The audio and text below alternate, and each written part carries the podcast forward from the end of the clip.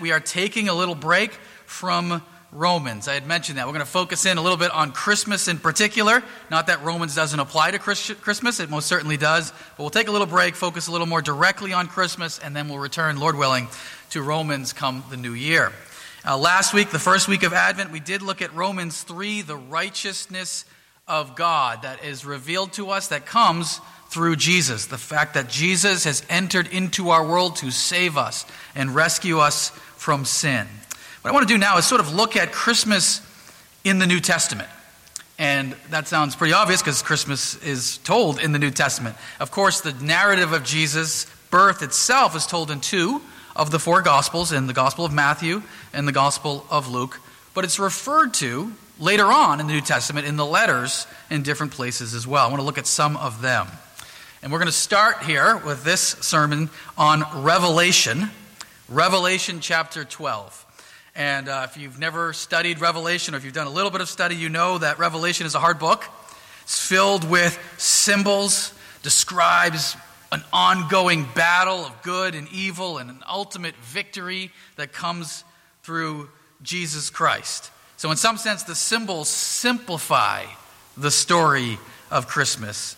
And at the same time, they sort of intrigue us to look deeper, to try to understand what's going on. And this passage in Revelation, Revelation chapter 12, verses 1 through 6, is often referred to for Christmas. A clear, simple, universal story that reveals to us how the Son, Jesus, has entered our world and has come to redeem us. Jesus Christ, the Savior and Lord, is born. Look with me at Revelation chapter 12, verses 1 through 6. And a great sign appeared in heaven a woman clothed with the sun, with the moon under her feet, and on her head a crown of 12 stars. She was pregnant and was crying out in birth pains and the agony of giving birth. And another sign appeared in heaven Behold, a great red dragon with seven heads and ten horns, and on his heads seven diadems. His tail swept down a third of the stars of heaven and cast them to the earth. And the dragon stood before the woman who was about to give birth, so that when she bore her child, he might devour it. She gave birth to a male child, one who is to rule all the nations with a rod of iron. But her child was caught up to God and to his throne. And the woman fled into the wilderness where she, was, she has a place prepared by God in which she is to be nourished for 1,260 days. This is the word of the Lord. May the Lord add his blessing to the reading of his word and the study and application of it. Here's where we're going. Very simply, uh, the three symbols here the woman, God's people, verses 1 and 2, the dragon, our enemy, verses 3 and 4, and then finally 5 and 6, the male child, our Savior. Okay? So um, you may have a sort of presupposition as to what these things refer to. Let's see. Um, first thing he describes is a sign in heaven. So understand that he is saying what I see in this vision is signifying something else. He is not trying to be literal. Where the Bible is meant to be taken literally, where it speaks literally, we should take it literally. Where it's intentionally trying to signify or be symbolic, we should take it symbolically. And the first sign he sees here is a woman. And he describes her as shining with brilliance, clothed with the sun, and the moon under her feet, and with a crown over her head with the 12 stars in it. Probably for the average Jewish child, they would have immediately thought of Joseph's dream in the Old Testament. Not Joseph, the father of Jesus, but Joseph, the son of Jacob, one of the early patriarchs who had this dream of the sun and the moon and the 11 stars, his 11 brothers who all sort of bowed down to him. And that picture of the 12 patriarchs, the 12 tribes. The woman is also pregnant, so that gives sort of an expectation of something, of someone coming into this world. Obviously, the way this woman is sort of described, this, this baby will be some central figure, a very special individual. Again, I think people's minds would immediately come to think of the Messiah, the central figure of Israel's history. And she is in agony. She's crying in birth pains and in the agony of giving birth. These are the pre epidural days, right? These are days in which uh, pregnancies were very painful, as they still are, don't get me wrong, but uh, a, a trial and also a danger of even becoming fatal. When we had our first son, we tried to go with, I say we, I, I shouldn't even be included in this, right? My wife tried to go without an epidural until it became obvious that we needed a C section. And at that point in time, uh, there is no choice. So she had to get it. And then when, we, when Sophie, my daughter, came along, we said right from the start, we're going epidural, right from the beginning, right? No choice. We're going to go right at it that way. Pregnancies can be extremely painful, but in history, they are also extremely risky. We come back to the woman at the very end of the passage where she flees into the wilderness to a place that is prepared for her. She is safe, she is nourished, she is provided for by God. Now, who is this woman? Who is this woman?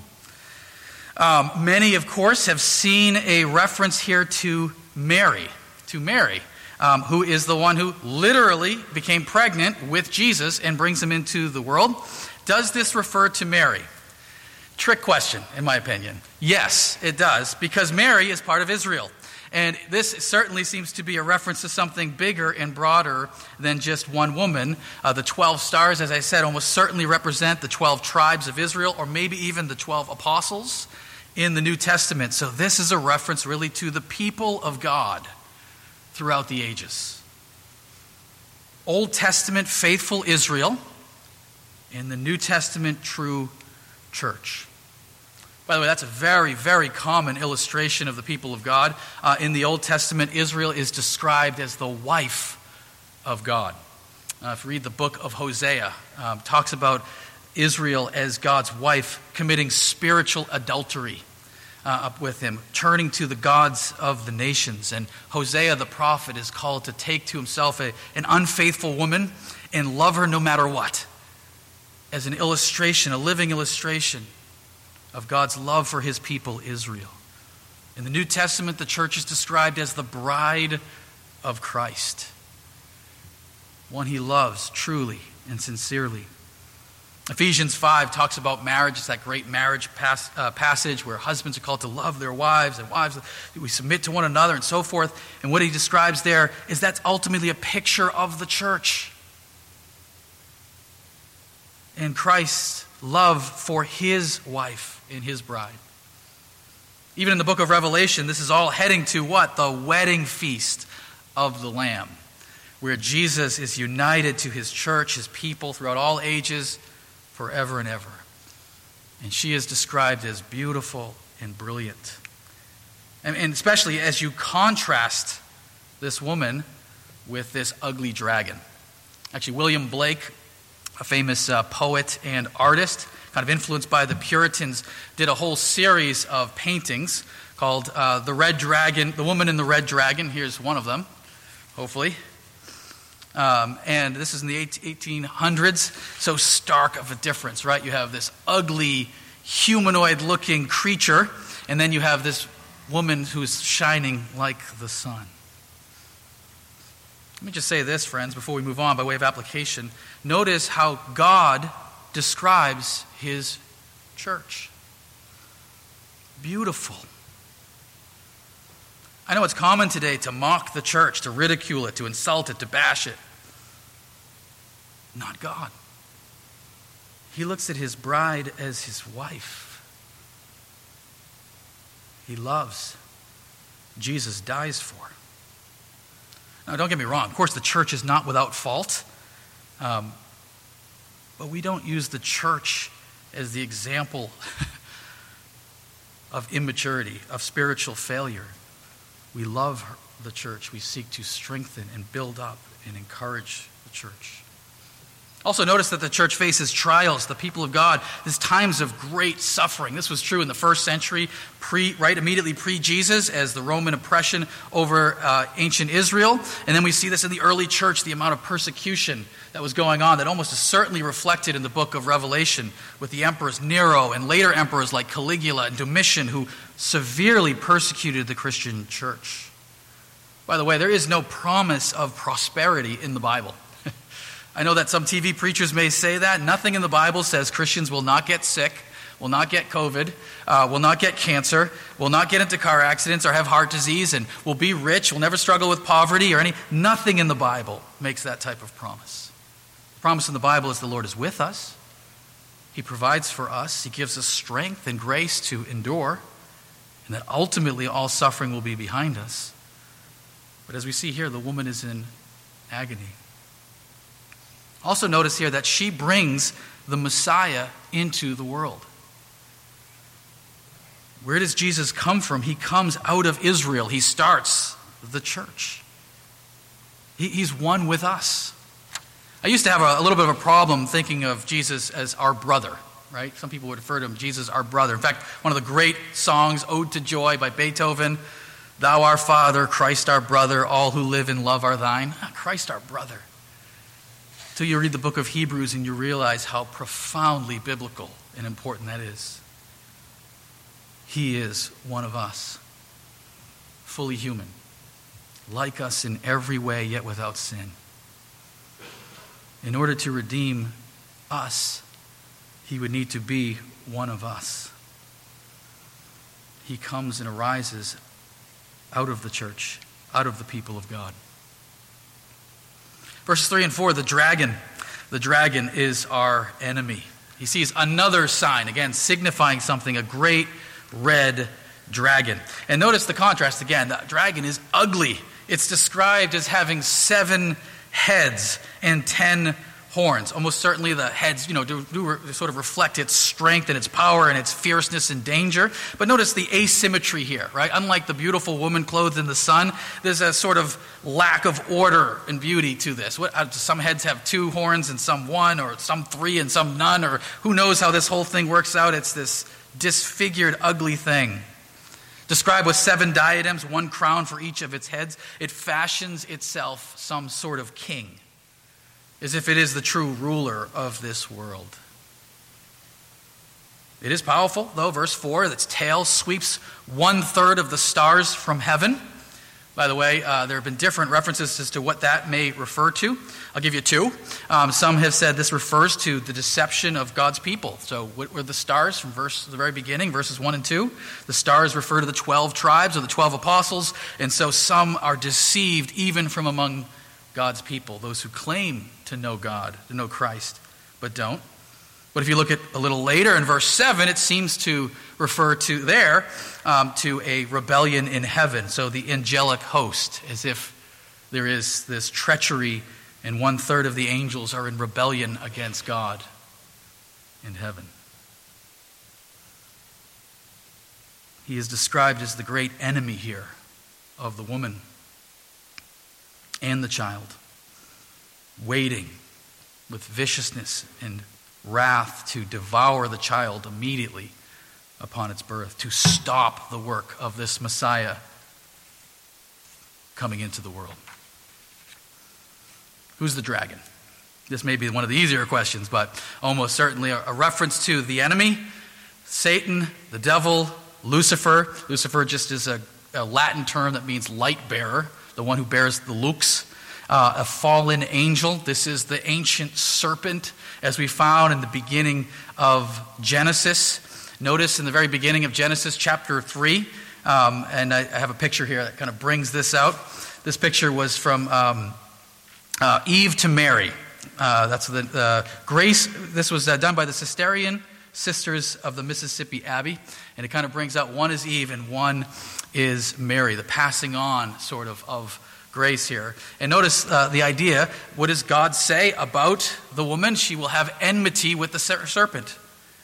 The two of them won't get along. Satan and the woman will be in constant battle against one another. He puts enmity between the seed of the woman, who eventually does what? Crushes the head of the serpent. If you know your Genesis here, Satan knows very well that his only real chance of a downfall is the seed of the woman. So he waits patiently to devour it as if he could somehow outsmart God and stop his plan from coming about. The dragon is powerful and dangerous. Elsewhere in the Bible, Satan is described as like a roaring lion looking for Christians to devour. His desire is to destroy, to deceive, to persecute, and to eventually lead people astray.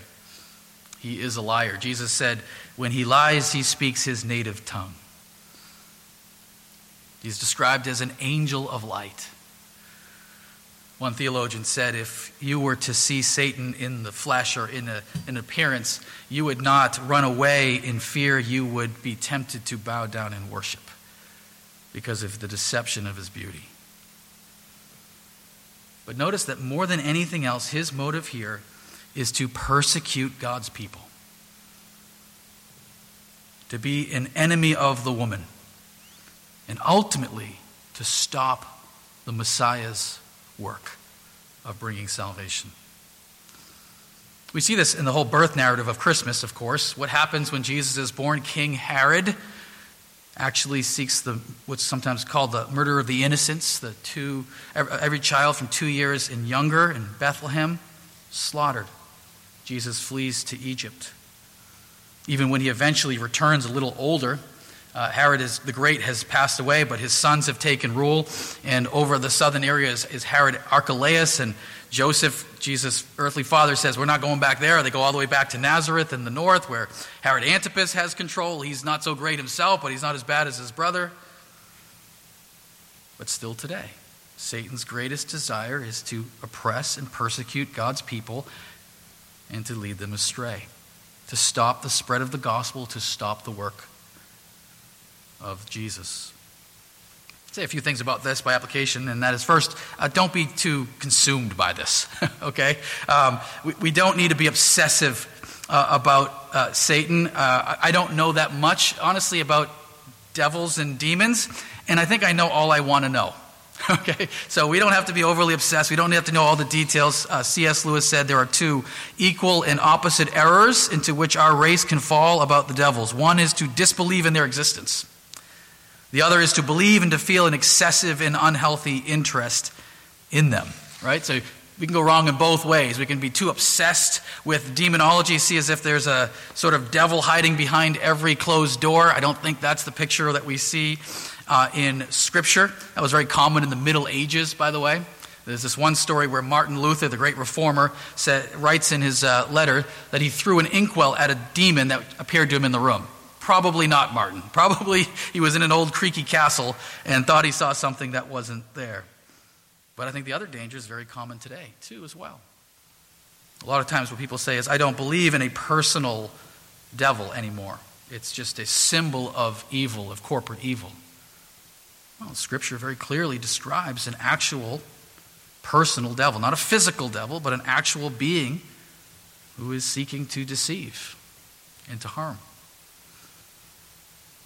Friends, be aware that there is an enemy, and his desire is to persecute, but even more so than that, to make you doubt, lose faith, lose heart, and turn to his rule over this world. He wears the diadems, which are just another word for crowns, claiming the rulership of this world. Might makes right. Do whatever it takes to get ahead lie, cheat, steal, deceive, do whatever feels good. Come into my kingdom and recognize my authority rather than recognizing Christ. Notice, though, very important, according to this passage right here, uh, he doesn't succeed. he couldn't succeed against the woman to, to harm her or the child. Um, well, for one, God is infinitely more powerful. But even if you take, even if you take God out of the picture, right? Even if you say, well, one third of the angels are in rebellion somehow in some mysterious way, um, two thirds of the angels are still on the side of good. That's a pretty clear majority, right? I mean, uh, uh, they still have uh, the upper hand here. John Milton, in his book Paradise Lost, which again is not the Bible, but it's a great work of, of literature, describes Michael the archangel as this grave, powerful figure and says he is Satan's really equal in every way, yet on the side of good. But honestly, you don't even need to go there because you put God into the picture and there's no contest. God, the source of all that is, all that exists, spiritual or physical, is contingent upon Him. If He simply wills it not to be, it is not. If He simply wills it to be, it becomes. His Word creates. There's no chance of Satan ever succeeding. He is simply a rebel to the end. And Christmas itself is a great victory. The dragon tried to stop it from happening and failed. Jesus did enter into this world. The Messiah has come. He did go to the cross. He did die our death. He did rise from the dead and triumph over the grave.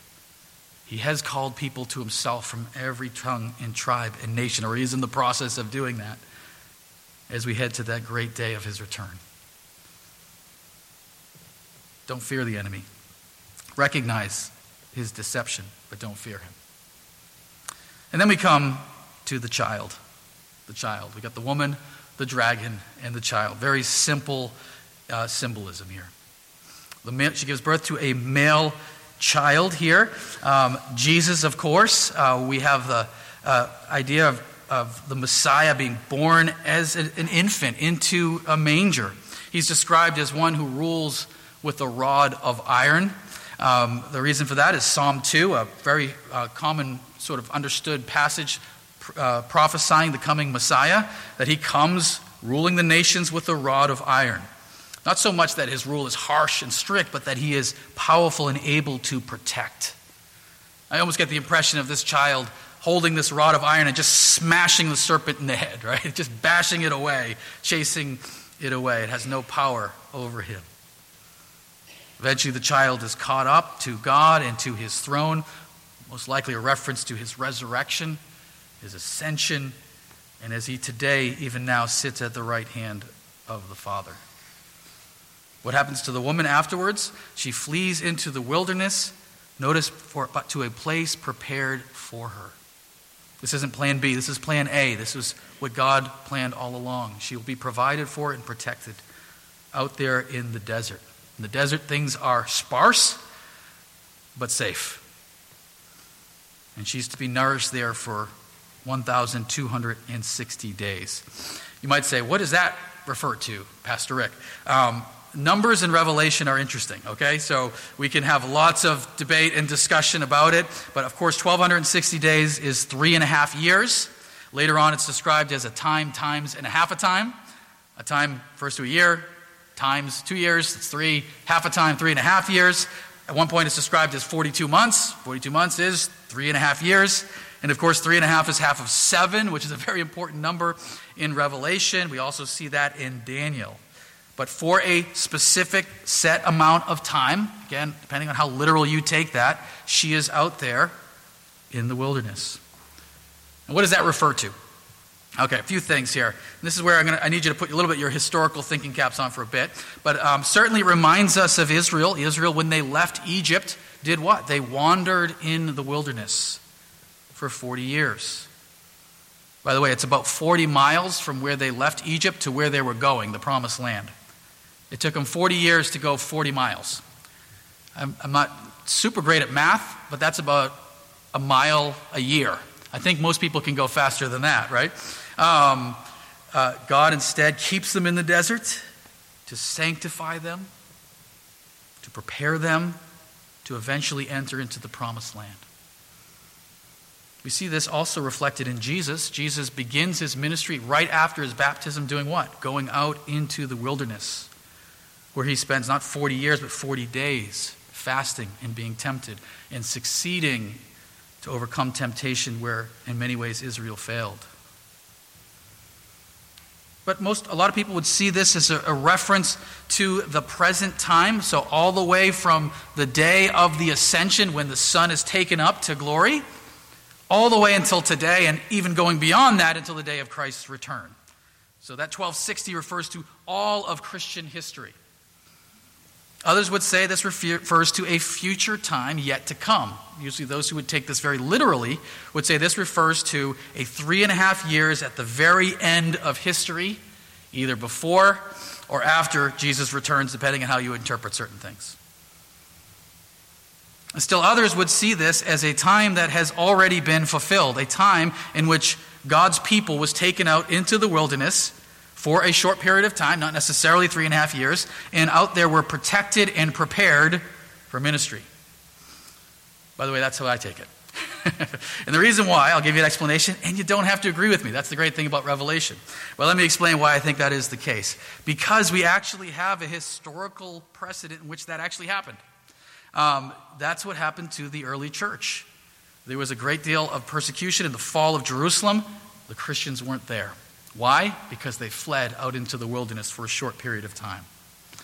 Jesus says in Mark 13, 14, uh, But when you see the abomination of desolation standing where it ought not to be, let the reader understand. Then let those who are in Judea flee to the mountains. He gave them this warning. By the way, the abomination of desolation, everyone would have understood what that means. It has to do with Hanukkah. Um, Hanukkah celebrates the restoration, the cleansing of the temple in 167 BC, also before Jesus. Um, and what happened is Antiochus Epiphanes, a Roman, conquered the temple region and he sacrificed a pig in the Holy of Holies, a huge sacrilege. And that was known as the abomination that causes desolation. And Jesus here says, when you see that happening again, essentially, when you see the abomination of desolation standing where it ought not to be, the Holy of Holies, let those who are in Judea flee out into the mountains. Interestingly enough, the early Christians took Jesus very seriously and literally on this very issue. Two historians, one Epiphanius in the late um, 300s, 4th century, said this From there it took its beginning after the exodus from Jerusalem when all the disciples went to live in Pella because Christ had told them to leave Jerusalem and to go away since it would undergo a siege. Because of this advice, they lived in Perea, another name for Pella, after having moved to that place, as I said. Similar, Eusebius, one of the most well known church historians, again from the 300s, the people of the church in Jerusalem were commanded by an oracle given by revelation, most likely this command by Jesus, before the war to those in the city who are worthy of it to depart and dwell in one of the cities of Perea, which they called Pella. To it, those who believed on Christ traveled from Jerusalem, so that when holy men had altogether deserted the royal capital of the Jews and the whole land of Judea. In fact, Epiphanius says not a single messianic Christian was killed, maybe exaggerating a little bit, in the fall of Jerusalem, which happened in 70 AD. The Romans invaded, set fire to the temple. The whole thing burned to the ground in a blazing fire. And it is said that 1.1 million people were killed. And the Christians had already left out into the wilderness. Well, whether this refers to Pella or not, I'll leave it to your own sort of study and interpretation. But there is certainly a timeless truth being said here God provides, God protects, he nourishes, He shields His people. Not that there isn't any agony, not that there isn't any pain to the Christian life, but we will never be overcome or devoured or destroyed by the devil or by this world. He will see to the love of His bride. Our Savior has come as a child, born into this world. What is the most common symbol for Christmas? Manger. Vulnerable, humble, out into the shepherding fields of Bethlehem. By the way, this is the Adoration of the Shepherds by Gerard von Honthorst from 1622.